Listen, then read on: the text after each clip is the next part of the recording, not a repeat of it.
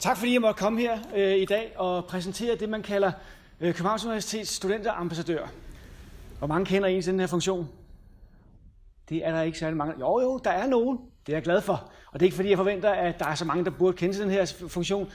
For det er sådan en funktion, som man kun kommer til, hvis man virkelig kommer i problemer på KU.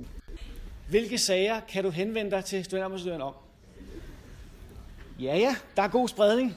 Det er jeg også glad for.